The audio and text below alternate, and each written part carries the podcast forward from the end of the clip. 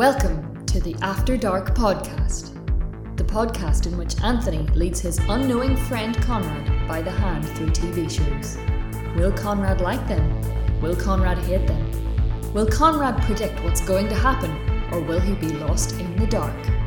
Find out now, only on the After Dark podcast. Hello, and welcome to the After Dark podcast. I'm Anthony, and that's Konrad. Hello. Well, Konrad, that's him. I mean, that's him. Well, Konrad, how are you? You can't deviate from the script like this. I can't operate under these kind of conditions. Um, I'm doing well, thank you. I watched a very good movie today. One of my favourites, in fact, for the last five years. I'm not going to get into it now, but uh, but that's put me put a bit of Was it a rewatch? Was it a It was, rewatch? it, was, it was a rewatch, yeah, and it's put a put a spring in my step. Uh, it set me up well for the rest of the day. What about you? Interesting. I haven't seen Cloudy with a Chance of Meatballs too, but I'm looking forward to it. Uh, I've never seen the first one, to be honest. I've never seen it. Well, I've never seen either. It's of one of those ones I've seen bits of the first one, but uh, but yeah, I'm doing well, doing very very well. Um, midterm next week, which basically means for me my life stays the same, except I don't have to be on the computer all day during the day. Excellent. um, because I'm not teaching all day during the day. But uh, but yeah, looking forward to that. A little bit of time off. A little bit of time off. Um, all right, the OA. yeah, that's a TV series, and we're here to watch it. Yeah, we're thinking about covering it, but uh, right. Okay, so uh, what I was going to do before we get into it, uh, I'm going to cover, uh, ask a couple of, I'll talk about a few things that I noticed from one watching it again, and two from the comments last week. Before I do that, subscribe on the Culture Cave, subscribe on audio app, send us an email adpodmail at gmail.com. As well as that, yeah, I think that's all I have. There's been a few donations as well, which we're very, very thankful for. Yeah, Uh, I'm going you. to be thanking those people by name at the very end uh, of the podcast. So thank you very much if that's one of you. Um, I will be thanking you at the end. Uh, so before we get into that, though, leave a comment as well if you want to ask Konrad a question for next week. Konrad, first of all, there's two things I want to talk about. Someone on the comments from last week's video, which I can't remember who they were now. I apologize, but uh, I- I'm sure people can go and look at those, those comments and see. They pointed out a possible way in which we were very ignorant last week. Oh, I mean, there's multiple ways that I'm ignorant at any given time, to be honest. So I'm, I'm sure this is true. So we, yeah, okay, exactly. So we had a we had a conversation about the word abuela, right? Yeah. And we were talking about Um, how that means uh, in Spanish grandmother. right? Yes. And we were talking about how the coach said you'd make your abuela very proud. Yeah. Well, this person pointed out. Now, I, I, I really hesitate to say this because we, I look, I especially look like an absolute fool here. Um, do you notice something about uh, French's mother? Uh, it do, we don't really have any evidence whatsoever that French is from a Spanish slash, slash Mexican heritage. His mother, Um, yeah. His. I thought he was. He might have been from like the Philippines or something. yeah, yeah, ex- that's, that's what the commenter pointed out. Um, Yeah. And the, so, therefore, the use of the word abuela is pointing out the coach's racial ignorance. Oh, okay. I mean, so well, that, there's that's entirely a possibility. I had considered. Uh, listen, how ye of little faith, listeners, right? Going on in old Konrad's head, I'd already th- I'd, the cogs were already turning on that. I was like, okay, she looks like she's probably from the Philippines or or you know some somewhere that has like a, a relationship with America where people like you know are more kind of like Southeast Asian looking. Um, so and the cogs in my head were turning, be like, okay, well maybe it's a paternal grandmother or something like that, and it was Yeah. a you know, it was, a, it was a it was a mixed relationship. So it's not just me thinking, you know, that oh, that they're definitely Hispanic because some random coach says it. Thank you very much. Yeah, no, I agree with that. But at the same time, I think we are we are doing a lot of mental gymnastics to try Yeah, and to justify why Excuse this the racism of that. yeah uh, a middle aged college middle aged white man male coach. I don't think we really need to be on his side there. If he, No. you know, if he's, if he's, if he, I'm not gonna like, you know, decry racism here, not at all. But I'm just saying, it's interesting that both of us. Oh no, well, you didn't, you didn't, uh, you know, put it out there. That's why I said it was mostly me. I, I didn't at all think of that. I was just like, yeah, okay, uh, abuela, let's go with that. Yeah, I mean, Um, it's I I think we've exposed our privilege yeah. quite quite horrifically there, and chosen an odd hill to die on by defending the uh, the the white racist, presumably middle aged football coach. Yeah, I, I, I didn't choose that hill, Konrad. That was all you. Anyway, Listen, so like the, the check the tape. Last thirty seconds. Anthony James defends racist. oh jeez, oh god, Cancel him. Don't Right, cancel yeah, you got cancelled in the in the dark season. Maybe it's my maybe it's my turn, even though I don't agree with this cancelling, but still. Uh, okay, so uh, second thing I want to talk about is I noticed watching this episode, and I, I don't know why. I never even I was never even thinking about because I think I'm just so engrossed in the show. But after they showed the opening credits in episode one, after like 56 minutes or whatever it was, Yeah. they haven't every episode you watch actually they are really committing to the long form film style because they haven't actually put it they've got no opening credits for this show No. Th- there's no title sequence Uh, they seem to move. I mean, yeah, they seem to move it around as well. So, like, uh, when we'll get into it, in this week's episode, it's I, I don't maybe that it ha- this happened in the second episode and I just missed it. But this week's episode, it's just like bang, title card, done, and then and then Yeah. it's and then it's over. I don't remember if they did that in the second episode or not, or if the title, if there even was a title card. But they're certainly eking out as much space for actual stuff in their episode as they possibly can. Like, there's no, as you say, there's no credit sequences. There's very little, you know, time for title cards or anything like that. yeah and like there's a lot of shows in the last sort of five years say 10 years where people talk about it's like a long film you know Yeah. thinking about stranger things and stuff you know because they have like literally it's like a sequel in the original you know but this properly is committing to that in my opinion like this is what the first show i've actually watched where I'm like actually this is just like a long continuous story like you just get thrown into the next one i mean there is structure to the episodes as we discussed before like have you have the the story the boys the story you have you sort of have that going on as well Yeah. but but they are committing to the long form uh movie type thing Yeah, anyway. I- and I mean, those, you know, those structural elements exist in films as well. So then, then that like that kind of uh, consistently returning to a storyteller in the present uh, story structure is not something that's that's exclusively the domain of of television. Um, and and I think that there is definitely something to that. I think uh, I don't think it's necessarily exclusively the OA either. I think uh, television in general has moved away from the like uh, you'll like the television in like the 80s and 90s and even the early 2000s uh with the exception of some of the hbo stuff a lot of it feels very cheesy now because it's still it fits into those things that that television has gotten away from you know like freeze Yeah. frames at the end of episodes and credits rolling over a freeze frame. Like you would literally never see that in a television show that wasn't doing it to take the piss out of out of that kind of thing. Now like WandaVision or something like that. Like imagine if the oa ended like this episode ends with like prairie getting bashed on the back of the head and it freeze frames with her head like oh and then and then like Yeah. credits roll. Special thanks to these characters. Yeah, that, Like, I mean, that to would- be honest with you, that would be good. it would be i mean i would love that if it did it but it would it would strike a different tone let's say that Oh yeah, Um, hundred percent. so yeah it, th- this is this is prestige television is what this is Yeah, it is. It is. Um, and uh, yeah, so let's let's get into prestige television then, into the breakdown, Konrad. yeah let's do it Oh, let's break it down. All right, so this week's episode opens in a big box store. Um, I was thinking last week. I was, last week they were in the in the no in the first episode they were in like a shopping center like this, and I was like shopping center. I don't know what to call it. Let's call it a big box store. Um, yep that's I've what got, it I've, I've got I've got the terminology, Konrad. Um, and You so like department store is that the word you were looking the, the phrase you were looking for Yeah, but it's more than it's like it's a big warehouse. You know, it's a big it's it is a department store. Yes, it is.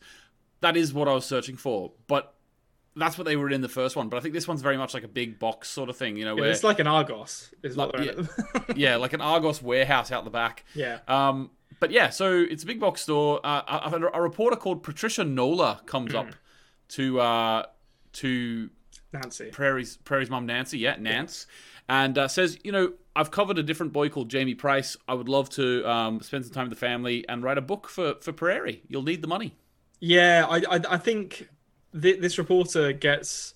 Uh, she's not that prominent in this episode. She gets a couple of scenes, and she seems relatively well intentioned, or at least she seems quite honest that her intentions are to make both herself and uh, and the I forgot. Have we have we found out these this family surname yet?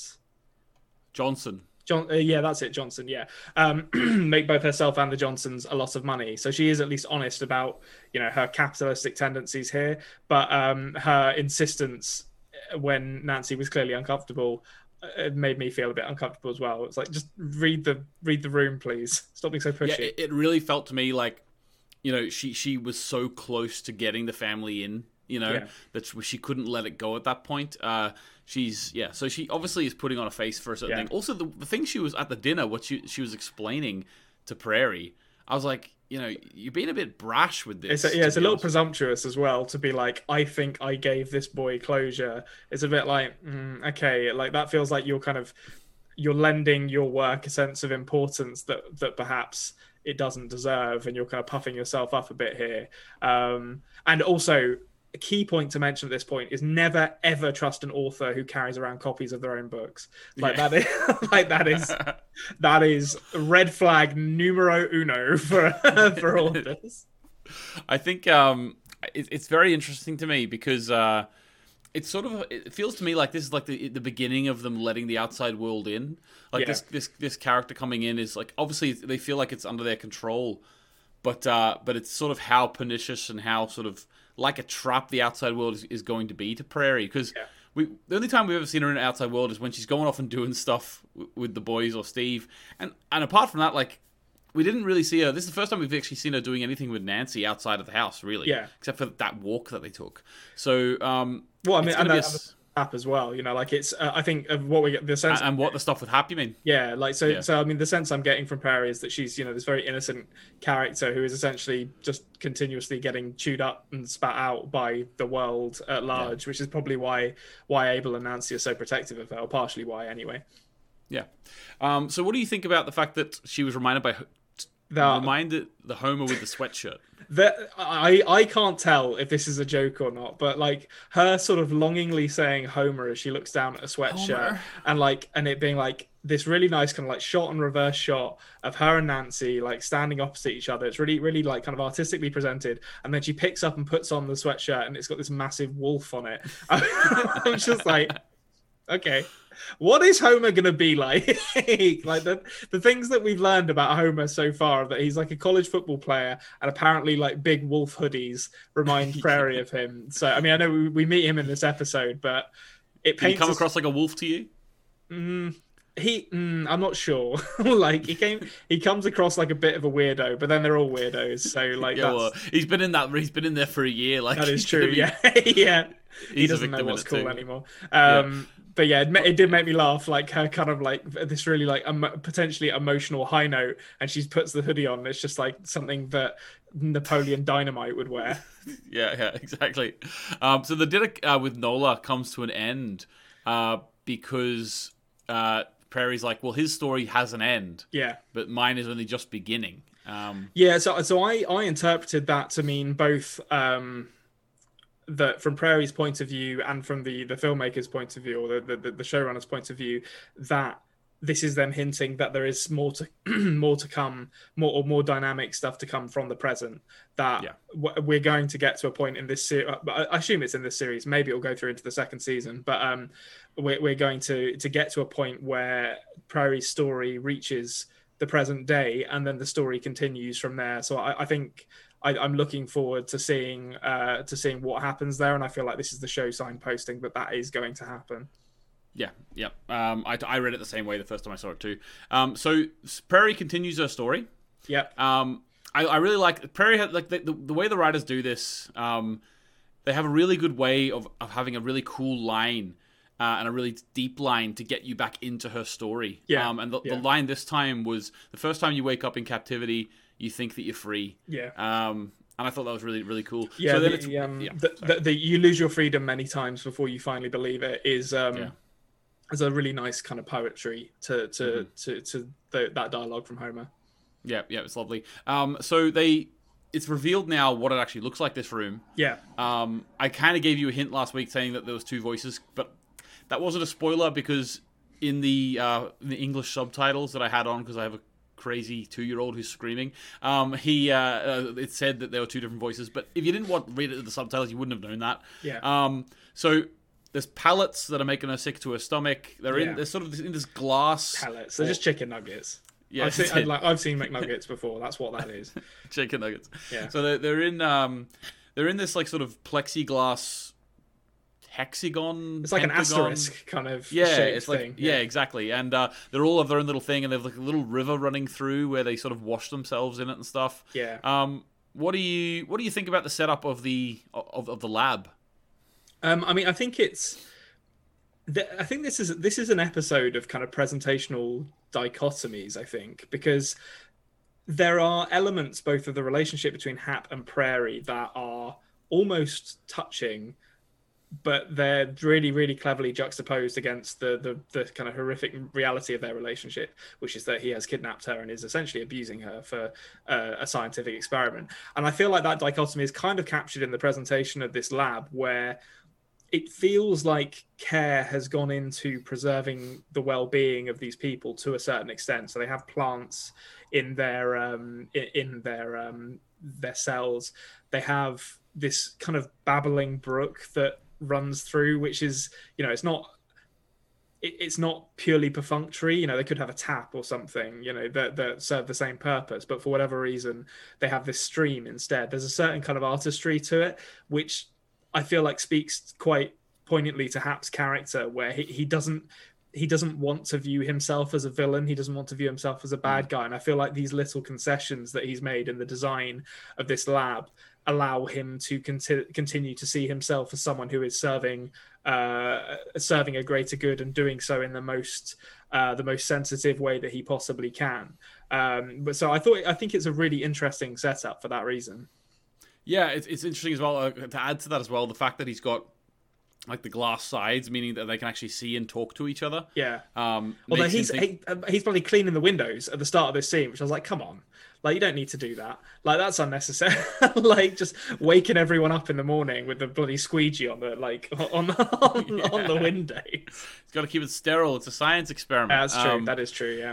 But there's a bit of je- there's almost there's almost a little bit of jealousy going on, or even just shock from some of the other inmates, uh, because Hap offers to get her, get Prairie some Braille books. Yeah. Uh, she says she's going to lose her mind down there. He she says they need sunlight. Um, the others aren't blind, so they don't need it like I do. Um, so what do you think about that sort of? And then eventually, obviously, she does go up. So yeah. there's a there's a few characters who will sort of like, hang on, what's going on here? I, I so I think I think part of it, to be honest, is a sexual attraction. I think there are like uh, I, I think I mentioned it briefly uh, in the last episode, but and I think we kind of joked about it to be honest, but but Hap feeding Prairie oysters like that's an aphrodisiac. It's a very yeah. it's a very kind of sexual food, I guess, and it, in in some uh, in some people's views.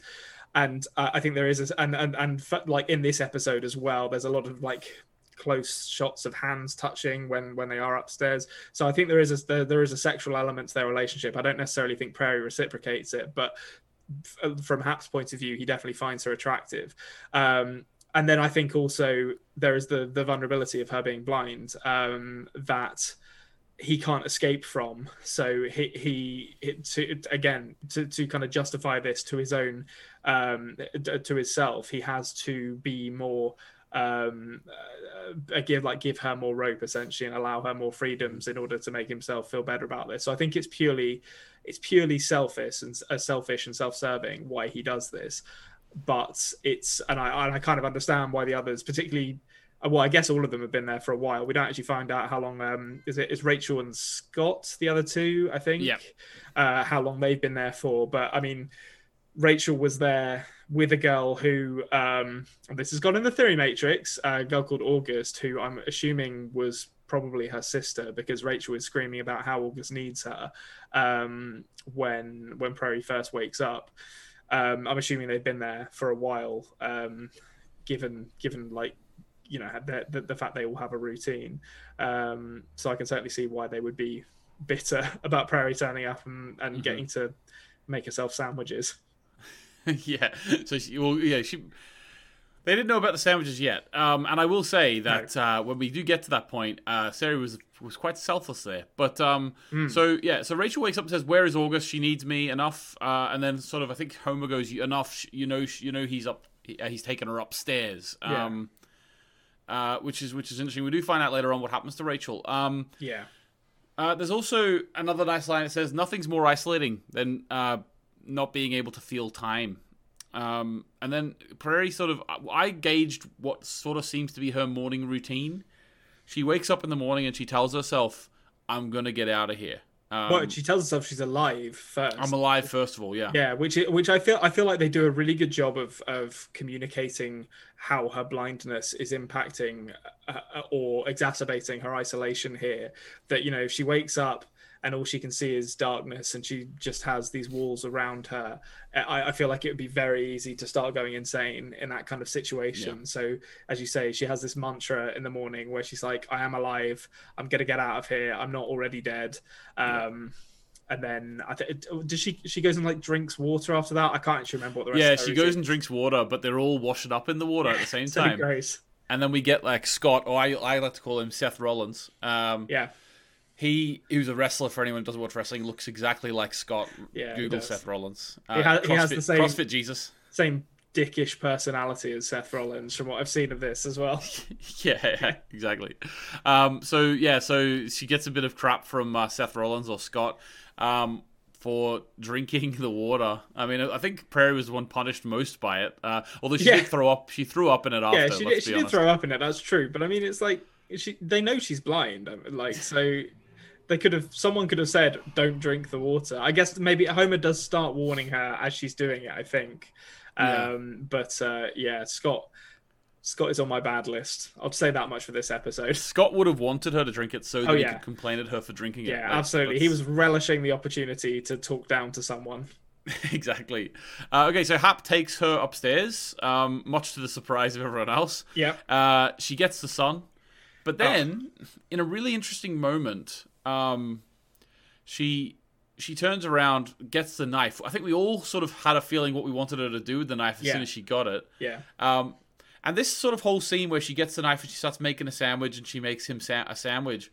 Um, the amount of tension that was built in the scene, I, I absolutely loved it. And it's it, that tension that's built in this scenario with Hap and Prairie is something that will come back in this episode again later on. But it also comes back time and time again. And I'm really looking forward to hearing your uh, response to that as we move forward. But what did you think about this tense scene where she's making him a, a sandwich? So I, I I didn't find this initial one too tense because I felt like the tension it could have been tense, but I felt like they deliberately immediately diffused it by having her grabbing it and going back to making a sandwich. Like so like Yeah. her hand brushes up against the the butcher's knife, which by the way, why is he making sandwiches with a butcher's knife? Like use a use a bread slicer.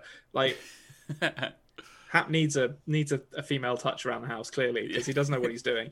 Um, but but the hand brushes up against the knife, but then she picks up the bread and just sniffs it. Um, and and I feel like that is a like kind of immediately diffuse the tension. Like she, the fact that she has gone to the bread first before the knife to me says a lot about Prairie's nature and Yeah. and, and a lot about her character. That she will very rarely, if ever, stray from her nature, which is to be if not a good person, true to her kind of peaceful, uh, her, her, like peace, uh, peaceful uh, nature.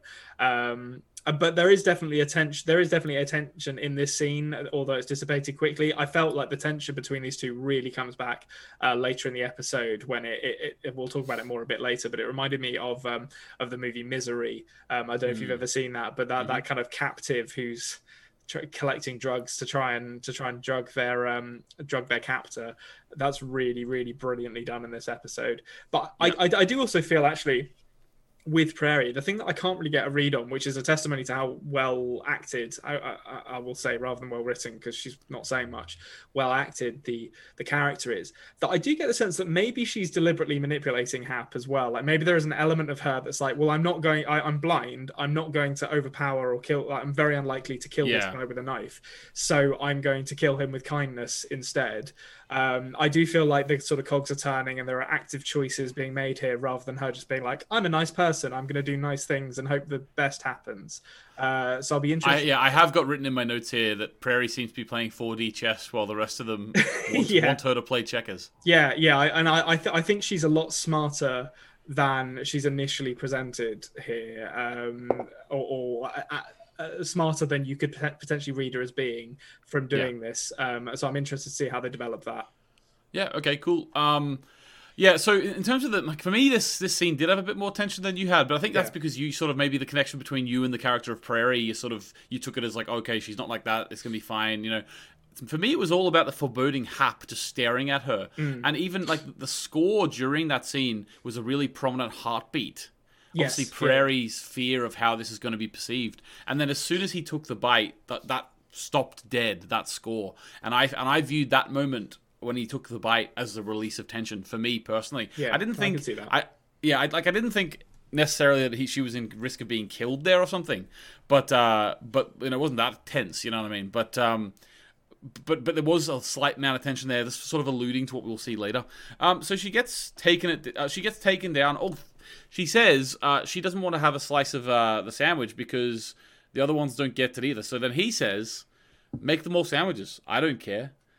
And I Yeah. thought to myself when he said that, I was like, "Really, Hunter? Really? You don't care because you've got four people in the basement and you're feeding them pellets every day. You really seem like you care." You know? well, and, and I think again, this goes back to this really brilliant characterization of Hap, where it's like he is doing monstrous things, but he, I don't think he could. I, I I think this is true of most of most of the best villains. They have to see themselves as good people in Yeah. order to sleep at night. Basically, he's not a mustache twirling Machiavellian bad guy who just wants to hurt people. He thinks what he's doing is the right thing. I'm interested to see why um, he he's so convinced of that and I feel like this is part of that. That he he he's not gonna like if someone suggests, oh, we should make them sandwiches to make them comfortable. He's not going to oppose it because you know he he doesn't want to be monstrous to these people. He wants to be kind to them, but at the same time, he has this this um almost uh, like psychopathic ability to shut himself off from empathy and just say well it's fine you know these food pellets have every nutritional element that these people need to survive that's i'm, I'm doing the right thing Yeah. What else can I do? yeah exactly there's nothing more i could possibly do to make these people Yeah. feel comfortable um so it, yeah it's, it's this it's this brilliant um characterization of this of this vill- villainous character Yeah, awesome. Uh, and then he takes uh, she takes the sandwiches down. Um, Hap makes them show her some gratitude, and Yeah. then uh, Scott goes, "Well, why'd you have to fuck it up with mustard?"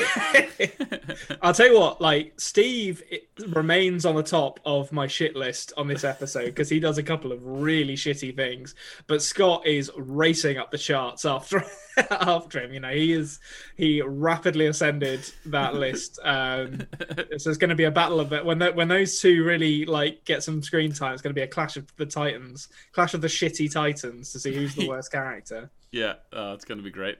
Uh, so uh, Homer, whenever she gets back, Homer's like, um, now I will say he came across as a little ignorant to what blind people are because he was like, "Hey, you, Yeah, come here, come here," Yeah. Like, yelling at her. She's like, I'm blind. I'm not away. deaf. You idiot. Yeah, yeah.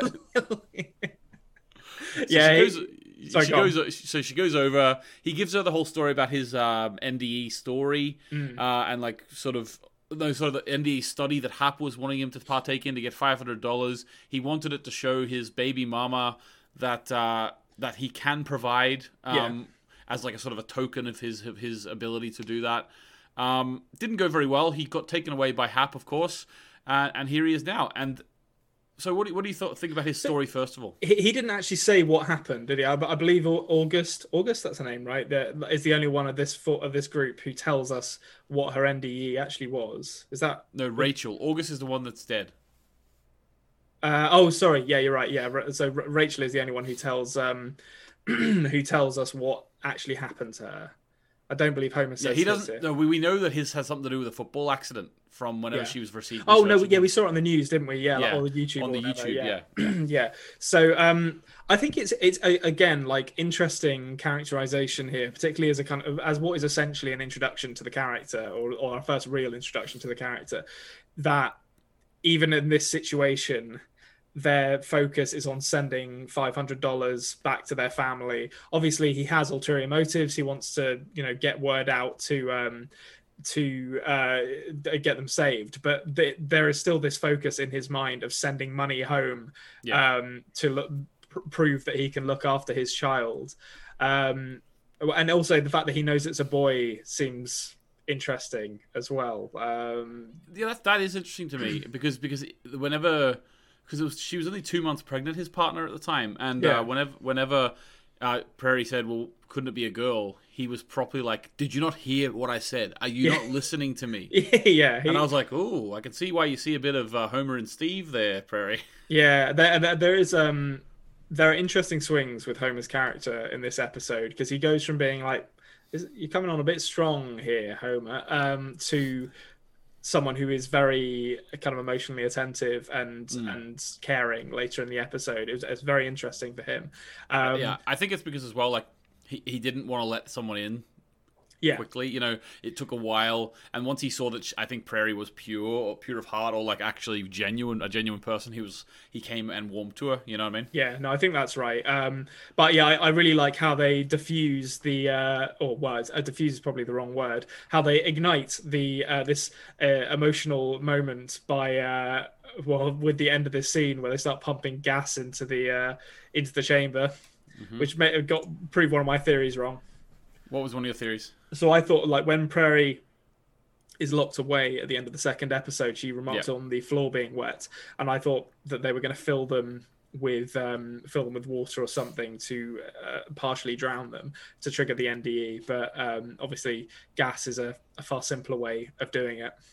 All right, so that so you put that in into your theory matrix with a lot of detail. I remember we were having that discussion last week. Listen. You can't. You can. I, I. I can't ask the leopard to change its spots. All right. This is. This is what I do.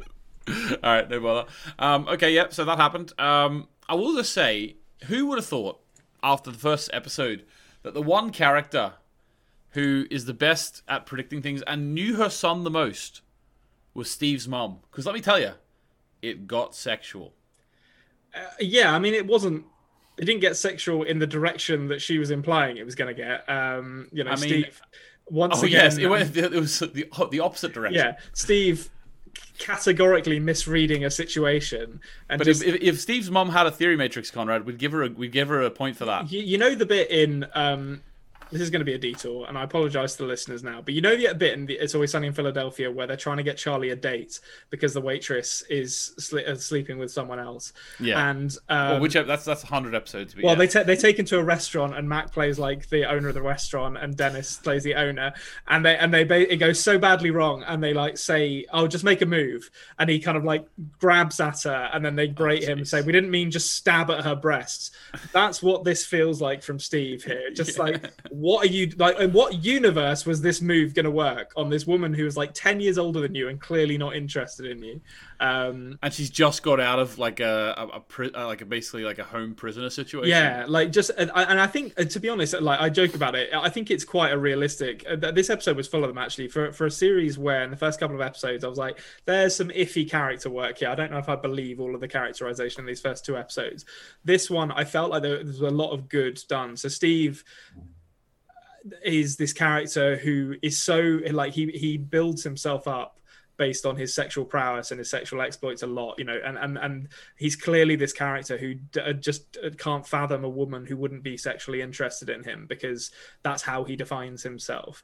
Um or part at least partially uh, a significant part of his personality is, is based on how he defines himself sexually. And i think this is a great example of that that like he's he's so caught, wrapped up in this own idea of his his sexual prowess and his sexual attractiveness that he he he can't read the signals from someone who isn't interested in him at all and he's like well i just i'm just going to grab at you and that'll initiate the whole situation because uh, you know that it, it's it has to go that way because how could you not find me attractive um and then he gets really pissed off when it doesn't go his way Yeah, uh, he gets very pissed off, Hmm. uh, and he's upset, and he goes downstairs, and French says, "What did you do to her?" And then Steve says, "I'm not a paedophile." Uh, okay, i'm glad uh, french called him on that uh, just yeah, like yeah, what, what are you talking talking, about?" about? you moron like, Maybe it's like uh, maybe it's an allusion to Prairie being in like an infantile state at this time in this, this story. Um, I think that's a pretty harsh way to make him, a, a, a, you know, a, a wider symbolic point. But uh, yeah, it's. I don't think you're giving Steve an awful lot of credit. Oh yeah, it wouldn't be Steve's doing like Yeah. they sacrifice Steve for that for that bit of symbolism. But Yeah. uh, yeah, so they have a fight. Um, you know, these two are these two are always at each other's throats. So they have, they have a little fight, um, which which does get pointed out later on. Do you want a sweet memento to remind you of all those good times you've had listening to the After Dark podcast?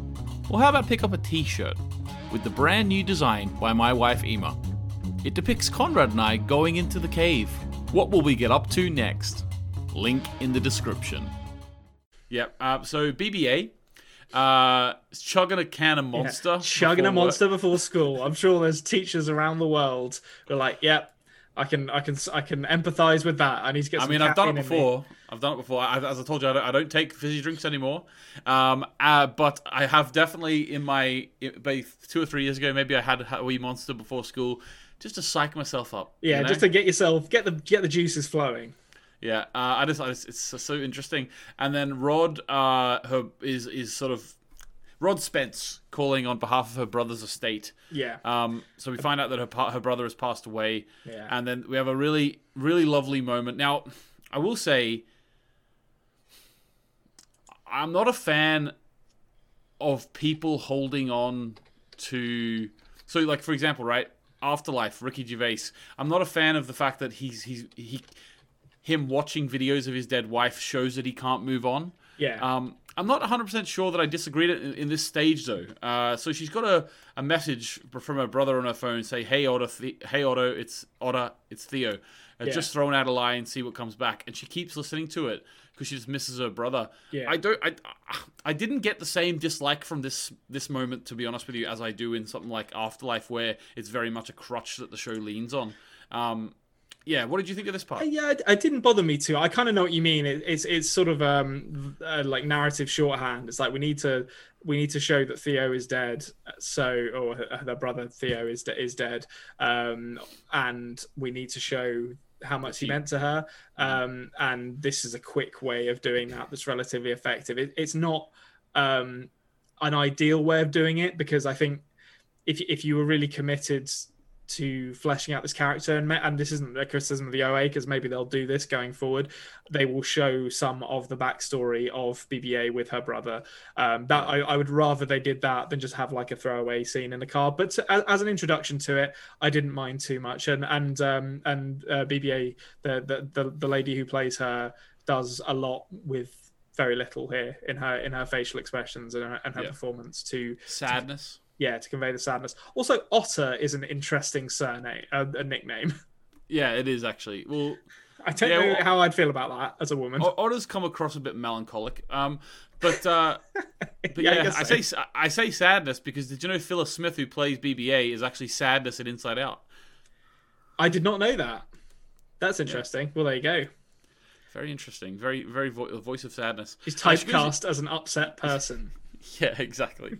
so she goes into the, the the the classroom. Someone's drawn like a stripper version of her on the board. yeah twerking away on the Twerking away. on the whiteboard She's actually she's actually a little tickled by it, and she draws uh, a cube around it. I think I've gauged that she is a, a maths teacher based on her her powerpoints she was putting together in the first episode. So you know she's got a little bit of sense of humor. Put put him inside a box. Uh, Schrodinger's BBA, Yeah. and um, basically Steve comes in. I don't know why. She comes in and goes, "Hey, Steve." Check out that. Uh, Yeah. or- yeah.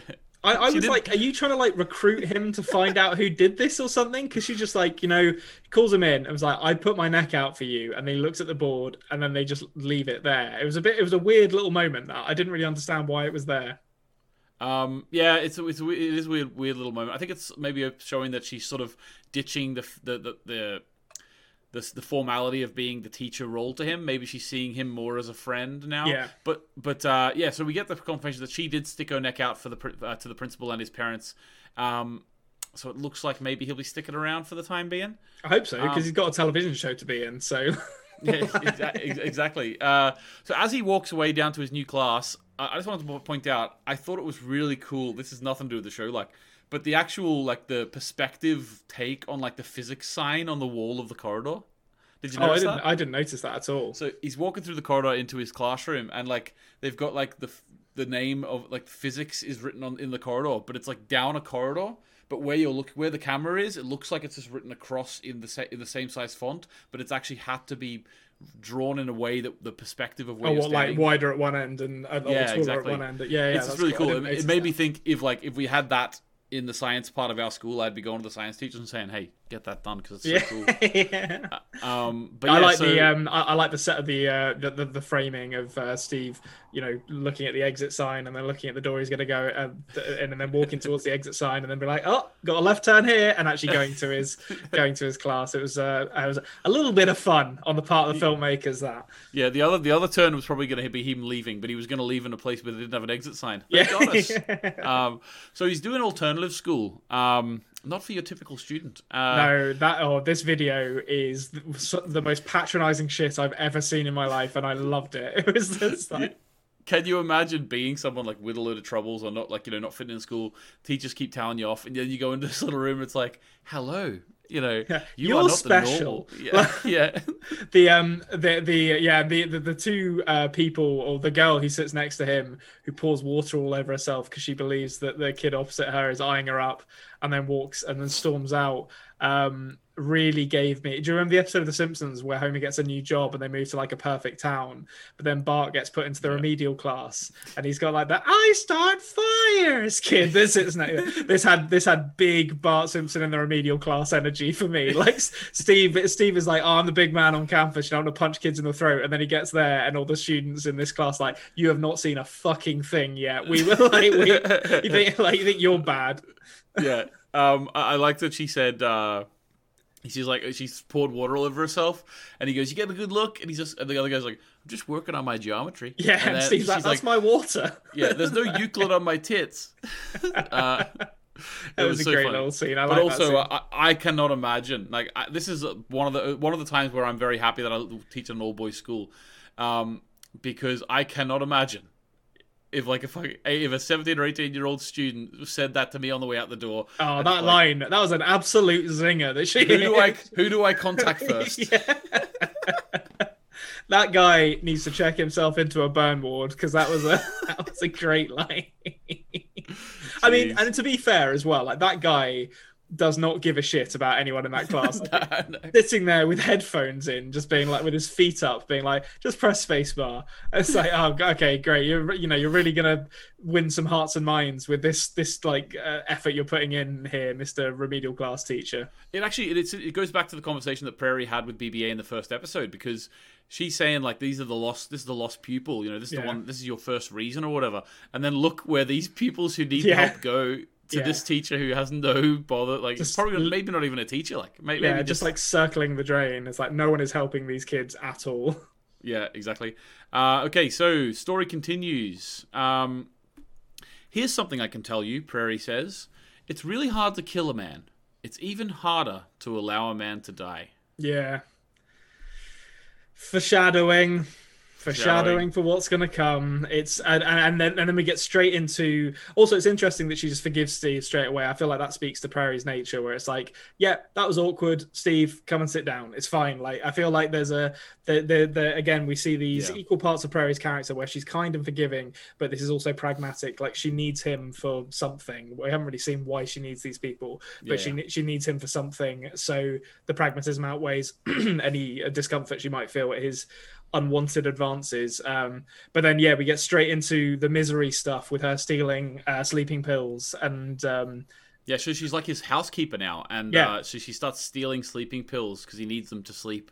Uh, putting and putting them in a little pot or something, a little uh, little mint jar, mint tin or something. Yeah. Um, now the tension's really building at this stage, isn't it? Oh yeah, the, the the bit in particular where she's um, hoovering um, Yeah. to or, or vacuuming, excuse me, um, for our international listeners, um, the, the the house, and she uh, runs off to get more. Can't actually remember what it is she runs off to get. Is it more sleeping pills that she run, runs off to get, That's or does she go to get the ring? No. She gets the, she doesn't get the ring. Oh, she gets the ring he's with the choking. EpiPen bit, doesn't it? Yeah, the EpiPen right. part. I, th- I think actually that's just the first time she goes and gets the sleeping pills, yeah, and puts them Yeah, into the little. but pot. it's just- it's that's just showing us how she does it. Yeah, Yes. it's, it's really, really tense, um, which I loved. I thought it was, it was a great way to remind us that this situation is precarious. I mean, it's, it sounds ridiculous to say because she's been kidnapped, Yeah. but there is a kind of normality to the life that that Prairie is living, or at least the part of her life that we are shown that could like, kind of lull us into a false sense of security. And I really like the kind of tension here um, that uh, that underpins it all and makes it very stressful. Um, and there's a, there's a great bit like slightly later on in this scene where Happy where um, where she's actually cooking him uh, the, cooking him the stew, and I think Hap talks about things from our past and he mentions like this crazy british guy who'd go to far off places and be like look at this arctic wilderness. Something always survives. It's like Are you talking about David Attenborough? Yeah, I'm pretty sure. Like- I love the fact that Hap was inspired by David Attenborough. Yeah, but it's also like this crazy British guy. It's like David Attenborough is a knight, sir. Thank you Yeah. very much. Like he, he's not some like late night talk show host that you could just dismiss. Um, the man is a national treasure, as well you know, Jason Isaacs. Yeah. al- Also, I am I am actually pretty sure that David Attenborough is worldwide known now. Yeah, yeah, I'm pretty So- sure he's pretty famous. So that's for therefore it's really showing how well this this what this story takes place in what like 2000 was it 2011 was it? When is this? 2016. This was released. yeah So 2009 probably. I didn't actually see a date when she was found, so maybe it's set in the future or something. But yeah but the, the, the fact the fact is that that Hap is very not much not not keyed into uh, the yeah, world yeah. know? It's like, have you heard of this this new guy, David Attenborough? Like he's, he's a new up and comer Yeah, like I watched this thing called Planet Earth. It's unbelievable. I can't wait to see what, Yeah. more what everything else he does. You're, uh, what are you doing, Hap? Like, what have you what have you been watching on TV for the? Or actually, he's quite similar to me in that respect, to be honest. Like where I arrive at these TV shows like 30 years after they've aired. Um, But uh, but yeah, I, I enjoyed the kind of guarded reference to David Attenborough there. It was very fun. Yeah, yeah, exactly. It was. Um, also, whenever he's eating, there's a really interesting like close up of his face. Like, Yeah. there's like a real close, tight shot on his mouth, eat, eat, and the onions spilling out and stuff. Very, there's a lot of mouth noise in this scene, which is always always uncomfortable, to be honest. And um, and Prairie learns a valuable lesson about how to poison people, which is that you poison the serving, not the whole meal, Prairie, because a it does it dilutes the poison, and b it means that if you have to eat some of it, you're also going to poison yourself. Yeah, Uh, like if she just dumped that all in his bowl, that one spoon would have got him. I probably would have Um, killed him. Yeah, like I mean, like that much sleeping powder, like that's a lot of sleep, like of, sleep, uh, uh, of um, can't remember what it's called now, but the, the you know the, the the the stuff in the sleeping pills. Yeah, I have no idea what it's called. A couple of spoons of that might might well have killed him. So yeah, I mean, if she had no, if she, I think if she had, uh, if she had, pla- if she had known he was allergic to tomatoes before he had it, she could have really planned to, Yeah, to yeah. really get him. Listen, she's not a master assassin, and she never claimed to be. So you know, I'll give her, I'll give her some leeway. But I was watching it like, why would you pour it into? No, oh, I, it's like you've never seen a movie, Prairie. Like you need to, you need to pay attention to these things. But um, I'm yeah, pretty sure though. I'm pretty sure. Like Hap says to her when he's like choking on the tomatoes because basically he he starts having an uh, um, anaphylactic shock. Yeah. he's not he's not not quite in the. I didn't realize you could actually have that kind of allergic reaction to tomatoes. It's interesting. I guess you It can have it to interesting. anything. Yeah, I, I've never actually heard. Um, I've never met someone in real life with a tomato allergy like that, No. but I have met people with allergies to things like that, which you wouldn't expect. Like someone, like I have a friend who, who's like that with mangoes. Um, Oh, okay. So it probably, I don't know if it's everything, but it's definitely more than you think. Yeah. But basically, he starts choking or he starts having this shock, and he says to her, "You don't know the code to the door. They're all going to die down there." Yeah, you know, and puts her in this position where she's like, right, I'll probably have to save him then. For me, like, we could talk about the actual, the way that that was portrayed, and I think it was very believable the way it was. But I think if I was in that position, I would probably be like, yeah, but they're not gonna like we've got we've got days. yeah, you know? yeah. I mean, they've got water. They'll live yeah, a week. like they've got they've got water. yeah, You, like you live up to a couple of weeks with just water. I was like, I'm gonna kill you, and then and then I'm going to spend the next few days searching for a phone in this house. You yeah. know? But I, but I also think actually that like I, I felt like this again is kind of like the this is almost like the climax of that back and forth between them where even before he says that I feel like she is kind of weighing up her options here like there is a there's a, a not insignificant part of her mind that's like saying I can't just let this person die even if they are Yeah. monstrous I don't I can't have that on my conscience um which you know perhaps speaks to that kind of cosmic spirituality that she spoke to BBA about in the first Yeah. episode, where that you know she believes in something greater than herself, um, and, and a kind of a universal set of ethics that she subscribes to, or you know that a, a sense of you know energy that that she always wants to maintain hers as positive. So I feel like she was always kind of leaning towards saving him, um, and then yeah, when he says that. I think it tips her over the edge, but there's there's some great kind of tonal whiplash, like deliberate tonal whiplash in this scene where we go from him reminiscing about his home life and kind of touching her hand, albeit in a like creepy way because I don't think she particularly likes it, but it's it's Yeah. shot quite intimately and quite quite closely. Um, but but it, there's also there's also that tension because we know what Prairie's plan is to him then suddenly um, going into anaphylactic shock and and the tension ramping up, and then and then suddenly it's like wham, there's a dead body, and you know we find out what happened Yeah. to uh, what happened August to is August. dead. Yeah, um, and it's it, it's this great kind of it's this great back and forth in this scene, and it really like it really catches you off guard a couple of times with where it goes, um, which I found really compelling. Yeah. So what did you what did you think about the fact that she found the dead body? Um, so we know that she was taken upstairs shortly before um, shortly before Prairie arrived because uh, because Rachel was still complaining about it um, when Prairie got there. Um, the fact he's preserving her body in, I guess, like formaldehyde or something, initially to me seemed odd. Um, particularly if, as as we find out later, he's just planning on burying it. Like, why did he preserve it in order to in order to bury it? I think uh, uh, like my read of this, and this is this is one that kind of went into the theory matrix as well, is that when he's gassing these people, so as he gassed Scott, there is potential that someone will die as a result of it because he's pushing them, he's gassing them to the point of near death in order to trigger an NDE and study them. And unfortunately, sometimes you push them too far and they die as a result. So that's that's my assumption of what has happened to August here, and I, I think he's kept her body or preserved her body for study uh, before finally burying it a, a week later or or however long it's been since since she was taken. It, it was be quite a while actually because it took Prairie a long time to get those pills. Um, Yeah, I guess so. Actually, yeah. So so maybe it's maybe it's a month or month or two or something like that. Yeah, so um, Scott's a classy guy. Uh, Prairie goes back down, very rattled. Yeah. Not even gonna. I'm not gonna say what he said, but he's a classy fella. Uh, all I'll say about Scott is that when they're talking about what they're going to put in the letter and how, like, I, I love the fact also, just as an aside, that they're doing kind of like a modern message in a bottle here. Like, it's a, it's a really, it's a really nice little touch. But um, when they're going around saying like, "All right, Rachel, who should we, who should we write to for your, for your family? Prairie, who should we write to for your family?" They're all writing someone down. I wasn't that surprised when it got to Scott and he said there's no one. It's like, well, color me surprised, Scott. Scott.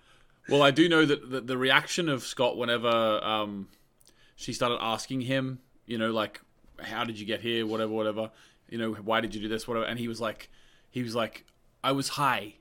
It really, and the way, and the sort of the look of him as well. He's very thin. I think to myself, I think, I think he's probably an addict. You know? Yeah, I think uh, there's there's definitely an element of that to to to his character. I think that he's very guarded about what's happened, and and he seems, um, yeah, it, it seems like he could easily be an addict. I also think it's notable that if you take August as Rachel's sister, um, and you take um, her, she also has like a brother who's in a wheelchair, which you find out about.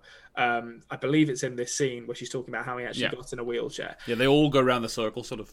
Yeah, and then Homer has this has a young child. I, I wonder if there is they're building something here where all of these characters have people who are dependent on them who are vulnerable in some way. Um, either because I, I don't know how, how August would have been vulnerable, but but Rachel's brother seems that uh, because he's in a wheelchair, he's obviously disadvantaged. And then and then Homer has a young child. I wonder if Scott has someone that he's not. That the fact that he says he has no one makes me think there must be someone that he's just not talking about at this point. Yeah, he's like, it's, Um, it's more of it's more of Uh, it's like if he was in real in the real world, he'd also say he had no one. It's sort of he's cut himself off from where he was where he came from. Yeah, yeah, Yeah. Um, but uh, but yeah, I, I love them. I love them going through. Uh, you know, talking about a little bit of their backstory, just dropping little little bits and pieces in there. I thought that was really a really nice way to reveal something about these characters. Yeah, I, I agree. Um, I love how Scott's just like, "There's no one. Just tell the FBI." Uh, you know, which which was quite endearing to me. Yeah. Um, I will say that it's Not wrong of- either. I have to say, No. like, just tell the FBI is a pretty good pretty good shout. Yeah, um, it does. It does come out. uh, Sometimes it comes out of the story for one of the the group in the the, mo- the present day to ask a question, um, and like whenever they lose the the thing that they were working on down the drain, because I think the plan was that they were going to get the letter and the ring, put it in in an envelope to be sent out with the bills, right? Yeah, yeah, they were going to Um, put it back in. So Jesse makes a good point. Jesse's like, those football rings are really clunky. Like, wouldn't Hap have noticed? Yeah. And I'm thinking to myself, why do you need the ring in the in the envelope? Yeah, like just leave the ring out. Leave the ring out. Yeah. Like it's not like you're writing a letter. Like you can keep the ring. I think it's uh, like a, a proof that it's true. You know what I mean? But still, it's Yeah, like, but I mean, it, it, Homer's been missing for a year and a month. like, it's not. They're not going to get a letter from someone claiming to be Homer and be like, "No, we'll leave it. We're not going to investigate that." yeah, yeah. like what? It's, You know what? um, You know, so that- you know what would have made me actually want to get get off my ass and check this out? If he sent his ring. Yeah, If some kind it- of physical evidence, we would have Yeah. pursued it, but it's not enough to go on. It, despite the fact him like listing, you know, descriptions of the area and and you know it clearly being from them because they're including personal details. Um, yeah, I, I thought I didn't actually catch what Buck says in this point, but Steve reasserts himself as the top of the dickhead food chain by referring to Buck as Michelle in this scene, which is one of the shittiest things Ooh. I've ever seen a character do in a television show. Well, especially considering that that character has been referring to Buck as Buck this whole time. Yeah, yeah, And like he knows you exactly know- what he's doing. You there. know, it's literally just malicious. It's yeah, just yeah, he he is just being a cock when he says that, and I was like, that when he did that, I was like, holy shit, Steve, like that is awful. Um, yeah, he's going to take some dethroning from the top of that shit list, as far as I'm concerned. Yeah, exactly. Someone in the comments uh, last week said that is um, Steve is the new Bartos. I think Steve has Oh, gone Steve is- beyond. Bar- Bartos was incompetent and annoying and easy to poke. For. Steve, Bartos was the kind of person that if I were if I were more malicious, I would have bullied in school, like because he's a he's an easy target. Whereas Steve is like that man should be in prison because he is awful in every in every like conceivable way. Like, I I and Steve Bartos' is redemption. We joked about Bartos, but like I could see his redemptive arc coming, and I was perfectly happy to have it because he'd just been kind of useless, and he, and you know, he was he was easy to make fun of. But I never truly hated Bartos aside from a couple of poor taste jokes he made. Whereas Steve Yeah. has done a few things that are abhorrent in this show. I'm. It's going to take a hell of a redemptive arc to get me back on side with him. Yeah. Okay. Um. All right. So moving on, we get Homer. Like so Prairie's really upset that that plan didn't go well. So Homer Yeah. then starts um, showing her how to do jumping jacks. Yeah, Um, we see the other side of Homer here. We see the other side. Uh, now, ju- do you call them jumping jacks? Out of curiosity. Yeah, yeah, jumping jacks. I don't even Oh, know okay. what else you'd call them. Um, well, I'm. I don't know. I, I, I don't even know if this is an Irish thing, but I grew up in Australia, uh, and as a kid, we would have called them star jumps. Oh, I've heard. so- Yeah, I have. uh, Like star jumps. I think when I was really young, Yeah. we would have called them star jumps. But but um, the adult term is, uh, jumping is ju- jacks. ju- jumping jacks. Yeah, it doesn't Star jumps. Star jumps seems more uh, more serious than jumping jacks to me. Do you think? Uh, what's a jack? That's a Like good the point. game, the game jacks. They Yeah, may, bit like I, I don't know. Maybe that. Yeah, I don't know what that comes from. Maybe it's jacks. Yeah, fair enough. Okay. Tell- Tell us in the Um, comments. I I love someone like someone from a different part of the world not knowing what the game Jacks is, and they're like, "What the hell is Jacks?" I mean, and to be honest, if you asked me what Jacks was, uh, if you held a gun to my head and said, "Tell me what Jacks involves," I couldn't tell you. I've never seen it played. I know it Oh, has really? a ball and the little spiky boys that you like throw Yeah. or something, but So it's literally just you have a little ball and there's little spiky boys on the ground, and you bounce the ball uh, or throw the ball, and then you have to pick up a jack and then catch the ball again, and then you throw it up again, and then you pick up another jack and catch it. And you have to get all the jacks in your hand while not letting the ball hit the ground. But can you only what's but so where's the challenge? Like you just bounce the Your ball- challenge is you have to have them all in your hand. So you can't. You have to have like you'll have like seven in your hand, and then st- bounce the ball. Have to pick up an eighth in your hand. And Oh, well, with the same ball. hand? Yeah. Oh, okay, right, fine. I was like, I could do that. Yeah, well, you still, to be honest with you, you still probably could do that. Yeah, yeah. I Like, bear, pro. bear in mind, this is a game I mastered when I was about seven years old. yeah, be a pro Jacks player. I mean, my hand probably is the same size as it was then, but you know, it's still, Yeah. still. Uh, okay, so we get that uh, bit of sort of building up of Homer and Prairie's relationship. Let's Yeah, it's like it is lovely that bit. Um, you know, Yeah. you see, you see, because Homer, to be honest, t- to me, he came across as a little bit of a dick um, in his first scene, just because he was so desperate to see his plan enacted. Uh, and in this, Mm-hmm. we see. I think it's important that he had that moment because it makes this moment feel a lot more emotive because we know how much it meant to him, and he's still willing to be like, you know what, let's forget about it. You're feeling shitty. I'm going to make you feel better. And I think this is the beginnings of like we can see why Prairie will fall in love with, or ha- or maybe have just have such strong feelings for this character um, ultimately based Yeah. on this interaction here. Yeah, definitely. Um, okay, so the, the, the characters tell their stories, but we've already talked touched on a few of them. I'm not going to go into too much detail about about them, except for the fact that I think that when Scott said that he just wants a cup of coffee and a cigarette and to sit on the stoop, uh, a stoop in the sun before the city gets loud, that idea to me, as well as the fact that we sort of have it hinted that he was uh, an, an addict, it sort of implies to me that he was homeless in a big city That's that's what I sort of get from Scott at this point. Yeah, or, or, or lived in lived in like a, a drug house. That Yeah. that was my read of it. You know that, you know, you let you squat in a you squat in a house with a bunch of other people taking you know heroin or meth or whatever it was that he was Yeah. addicted to, and then but but there was still he still had those moments of clarity in the morning where he like before he'd had his first hit of something where he was just smoking a cigarette out on the stoop and like he could find some solace in that moment. It's it's quite a it's quite a touching image even for a character I didn't particularly like. Yeah, exactly. Uh, okay, so uh, last little bit of the of the story. Then we well, actually, before we do that, Rachel sings Yes. An extra level talent. as transcendent. Well, I, I thought actually the, the the- the thing um the thing the thing I found quite interesting about this is she mentions how her voice changed after her Yeah. accident, and I it could just be.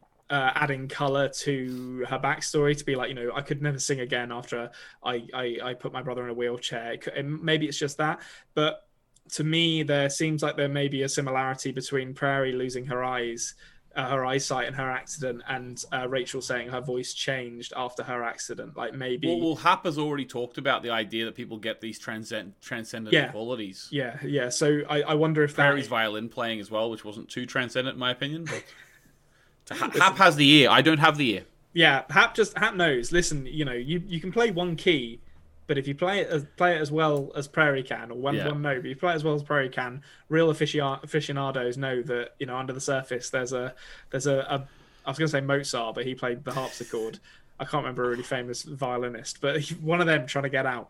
Um, but yeah, so I think I think um, Rachel mentioning that her voice changed after the accident is seems like quite a direct reference to the Arabic speaking woman and you know that kind of astral plane thing that we've seen before. And she that- said she was hovering above the car. What do you take from that? yeah, well, so I Or think floating above. I mean that that is I feel like that's quite a common um, real life uh, depiction of a near death experience. Like people say when they have those near death experiences, they feel like they come out of themselves and actually see Out of out of body experience. yeah, like an out of body experience, exactly. Um, so I think it's partially that, and is also this idea of ascending to wherever Prairie went to that we saw in the in the first episode. Interesting. Okay, let's just uh, end it up. It sort of starts ending now the episode with a lovely comment from Hap. He's sort of getting lost in this relationship with Prairie now because he says, "Is your hair different?" The the I mean, for a start, obviously it's not because she she's in captivity. She can't go for a haircut as well. You know how, but also.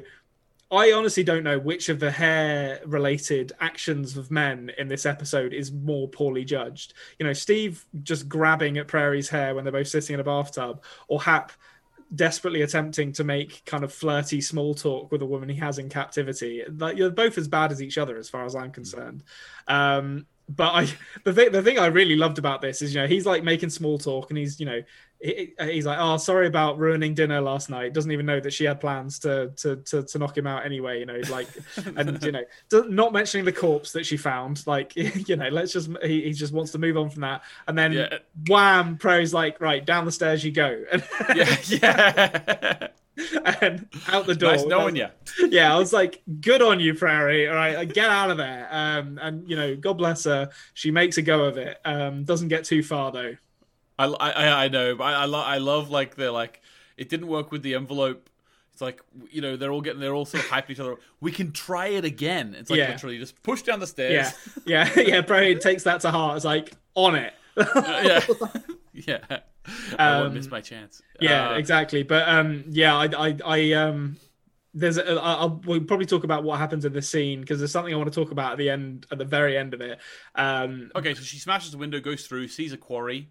Uh, Yeah. they, they they have got um, what a wonderful world playing, which was which was nice. oh, I didn't notice that actually. That's Uh, interesting. yeah, it that- didn't say that I see trees are green part or anything like that, but it definitely was part of that song. But then um, she gets smacked over the head with a with a what butt a looked like like a like the gun, yeah, like a arm. yeah um and then and then we see some stuff at the very end of the episode which is interesting you see Mm-hmm. Okay. like kind of kind of little glimpses of stars and you know like a blue circle that looks like a little just a little nod that every, every time I, I i guess i interpret it as anytime you suffer any kind of severe trauma or anything that brings you even remotely close to death, which let's be real, like, well, I think this is probably going to be realistic. If someone smacks you in the head with the butt of a gun, there is a not That could be a near-death experience. Yeah, you could very easily die from that. Like that's a fucking hard thing to be hit with. Um, and I feel like that you know, there's just this kind of little little flicker of something of, that we've seen before, as if just to remind us that that's there hovering in the background. Um, so I'll be interested to see if we if we see that again because it's a it's a really nice way to just kind of throw throw a little hook out there at the end of the episode. Be like, well, there you go, she's seen it Yep. again. Well, there we go. That's episode three, guys. Uh, You want to get into the breakdown, Konrad? Yep, let's do it.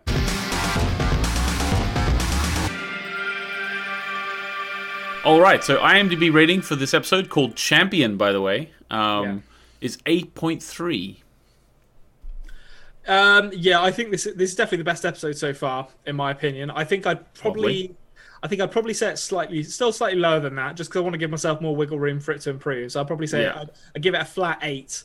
Um, Okay, that's good. That's a good score. Yeah, I mean it was a, it was a, it was a really good episode. I, I enjoyed it. Um, I think best one. It had some really really good characterization in it that that I think stood out to me in particular because I didn't like some of the characterizations of, the, of these guys from the, the previous two episodes. This this one was really good, great tension. Uh, I really liking the new characters we've met. Um, I hope Steve falls off a cliff and dies at some point, but apart from that, I'm I'm pretty happy with it, with all the other characters. Lovely. Um, awesome. Uh, yeah, I really like it. The, the the name of the episode Champion. I assume that that's in a reference to Homer. Yeah, Um, yeah. I, as soon as I, we didn't actually mention this, but on the on the title card, it's it's his like uh, ring Oh, underwater, um, presumably after it's it's gone through the drain. But when I saw Well, it, there, there you go. but when I, when I saw it at the beginning, because I didn't know who, you know what it was in relation to, I was like, "It's that Super Bowl ring," and I was expecting like Tom Brady to show up or something in this episode and be like, "Don't worry, kids, I'll save you by throwing a 300 yard pass through the window of Hap's lab or something." But And then he then he goes and gives his uh, his son an open mouth kiss. yes, exactly. His his eleven year old son. Uh, yeah, but sorry to any Tom Brady fans, but that's all. do I not about. do not apologize for that. That's like that is weird. Whichever way you spin it, that is weird. Do not kiss your almost teenage son on the mouth. I stand by that. yeah, yeah, yeah. I think that's fair enough. Um, all, all right, Konrad. So coming out of this episode, then um, you mentioned a few theories. Is there anything you didn't mention?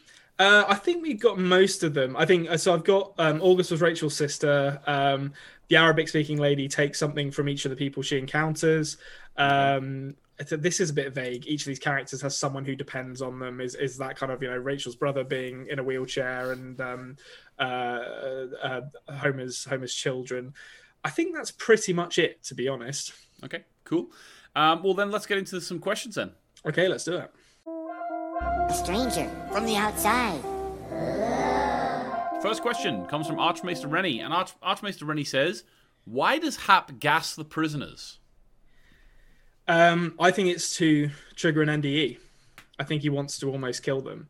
Um, that's that's my or, or or it's to subdue them so he can take them out and um, trigger an NDE somewhere else. That's it's going to be one of those two things. I'm almost sure of it. The, the thing I'm not clear on is why are there vents between the um, between the the cubicles, if you like, because if, if if the way you stop yourself stop the gas from spreading is just for the people inside to put their hands over the um over the vents then that's not really doing its job why are the vents even there i it's it, The vents might be there because they have to allow oxygen flow in general.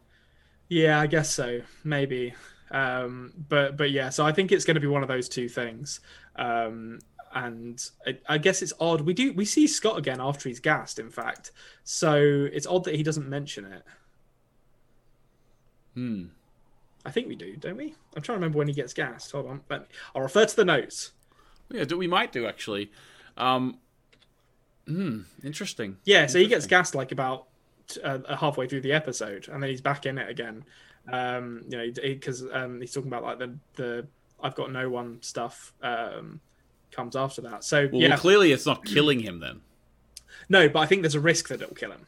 I don't Okay. think I don't think Hap wants to kill these people. I just think killing them is a is a risk of what he's doing, uh, which is what happened to August. Yeah. Yeah. Okay. Cool. Uh, all right. Next question, and this is one that I'm very interested in. From Warmth in Winter, Hey there. Uh, question for both of you from a Konrad and a long-time listener. Thank you very much, Warmth in Winter. Uh, this is a Konrad, which means they haven't seen past this episode. Nice. Um, so these questions are based on where they're up to. So actually, two questions. Well, I'll start with the one, um, we'll see how we get on. and we'll see how we get on. we'll see how we get on. So um, a complaint I've heard slash seen straight away. I have to say, don't listen to what people's opinions are of a show before you've seen it. yeah, Next I up, think that's a good uh, idea.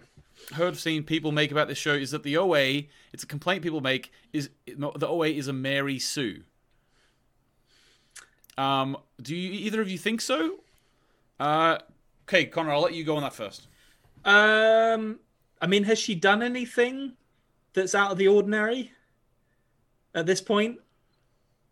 I mean, uh, to be honest, I, I, I find anyone calling a character a Mary Sue, I'm going to say about 80% of the time they don't actually know what they're talking about. But like, but uh, and that that is me calling you out, Star Wars fans. Fuck off. Um, unsubscribe. Um, but the uh, I, I don't think we've seen Prairie slash the OA do anything that's particularly superhuman or that a human couldn't do. Really, have we? Um, well, she did go to an astral plane. Uh, No, but I mean that's not that's not like her. I, I, I guess premonition is uh, is an, Yeah. an ability she has, but like uh, I don't think her going to the the astral plane or wherever she goes is um is an ability like. Uh, Mary, like a Mary Sue, is a character who possesses the ability to do superhuman things without any kind of explanation as to how they do it. Like you know, they pick up a sword and are amazingly and like Yeah, instantly an I- I- amazing swordsman. I think technically, yeah, but I think people also use it to describe like people who are just really good at everything without any flaws in their character, um, which I think is incorrect about Prairie too. Like we saw, she got kidnapped from uh, by Hap because she had she she was very flawed in that moment where she took herself off and didn't you know basically trust the adults who were with her. Like she could have went to her parents and asked to go. So I think there's already flaws in the character of Prairie already. Um, I will say about the term Mary Sue, I absolutely despise it. Um, Yeah. because apparently I did some research before. I, I wanted to do some research before I said this and made myself look like an ignorant fool because because I always did know this. Apparently, originally the term Mary Sue could have been used for either male or female characters. Now Yeah. let's all be honest here. It's only ever used for female characters. Uh, but the fact that it can be used for male characters means people have an excuse and say, "Oh no, it's not sexist because we also could use it for a man." But it's never used for a man. Um, and I'm just watched Rampage with Dwayne Johnson, and let me tell you, no one was walking out of that thinking, "What a what a Mary Sue that character was." But, Uh, yeah, I, I mean, that's that's exactly my point with with the the, the the Star Wars criticism. It's like you know, you watch John Wick, like there's no, no there's nothing to us. Like we just are told that he's an amazing hitman. He doesn't get any mm-hmm. any any anything showing that he's an amazing hitman. He just his dog gets killed and he goes and slaughters a bunch of guys. Like it's not. A, I don't think it's a valid criticism of anything. Or well, I I think a lot of the time it's a poor faith criticism of a character that takes the place of what could be valid criticism of the writing if only the people who are making it stopped and kind of articulated their point better. But as you say, it's it, a lot. Most of the time I see it, it's used as a vaguely sexist shorthand for. Uh, I don't like this character. I'm not going to interrogate why. I'm just gonna. I'm just gonna dismiss them out of hand. And I think to, to to to talk about the OA, I think I don't get the sense that Prairie is particularly good at anything. To me, she seems like a very normal person who is trying to do good. Uh, I think she's made some very serious mistakes, which have led to her being kidnapped and held captive.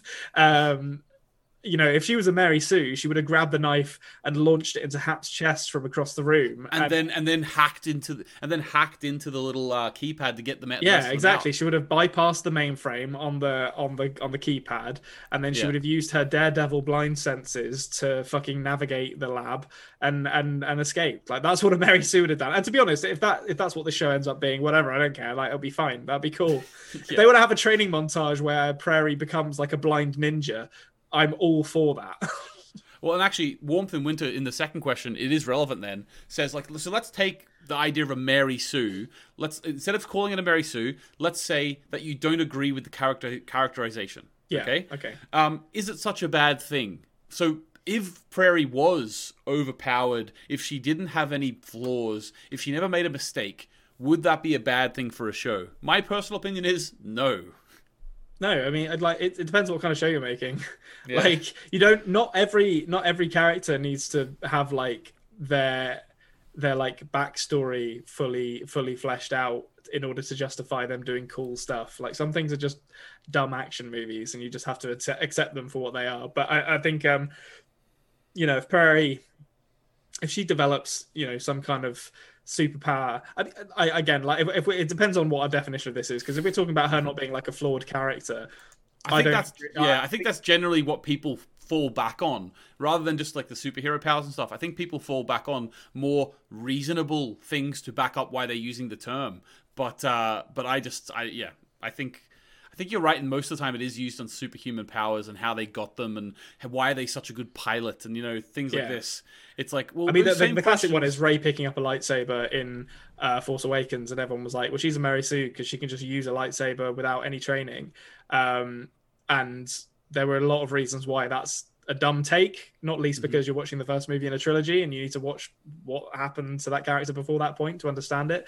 But um, yeah, I, I think if we're talking about a character with no flaws, I think it, if you're perceiving, even at this point in the show, if you're perceiving, perceiving Prairie, Prairie as having no flaws, I don't think you're paying very much attention to her character. Well, I will Um, say that warmth, no, warmth in winter is posing this as something they've been told about the character. Oh yeah, no. I'm not saying Warmth in Winter is saying it. Warmth in Winter, Winter, welcome to the Konrad Club. This isn't me attacking you. Don't worry about that. You're you're you're, you're all good. Uh, I'm I'm I'm just uh, yeah. I, I think if anyone was positing that as a criticism of Prairie's character, I don't think they're paying that much attention to her character. To be honest.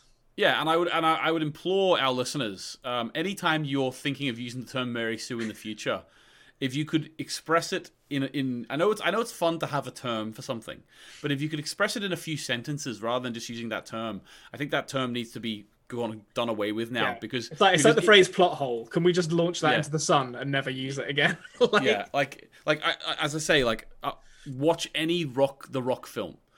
I- If if you took those films and you replaced them with uh, Charlize Theron, everyone will be talking about how Charlize Theron was a was a Mary Sue. Like that's just the fact. So let's move on. Okay, uh, that's us for the week. Uh, I do have a few thank yous uh, for some uh, donations coming in. We have Oh yeah. with the help of some of these donations, we have actually just purchased Konrad a very, very good new camera. So in the next week or two, you will be seeing Konrad in full high definition. Yeah. Um, and that would be fantastic. But those those donations were from five thousand four worth. Thank you very much. Uh, Karen Che, thank you very much. Um, Thomas Trocker, thank you very much. Rough Corn seventeen, thank you very much. And from Butiska. Now I awesome. they- Thank you, guys. They all came through in January, so thank you very much to those people. Um, I'm sure we've had a few that I've that I've accidentally let slip through. If if you've ever donated to us, I just want to thank you very uh, say thank you very much. It really does help. We're Yeah. able to get these fantastic microphones so you can hear us clearer. Uh, we were able to get Konrad a webcam first of all, and now we're going to get him an even better camera now. So we're always continuing to upgrade the. Uh, the quality. That's always our plan to get a really professional looking uh, thing going Yeah. here for you. Unfortunately, we've Um, hit uh, we've hit our ceiling in terms of content quality. Uh, but the Oh, present we can't get any better. no, like we'll never get funnier or more interesting than this.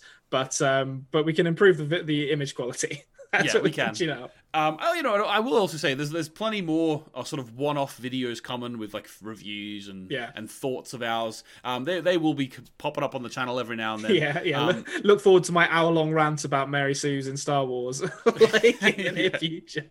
geez, uh, there's gonna be at least one person in the comments saying they want to see that now, Konrad. Yeah. Um, all right, but yeah, guys, that's very much. Thank you very much. If you want to donate to the podcast, there is a link in the description. Um, apart from that, Konrad, any final thoughts this week?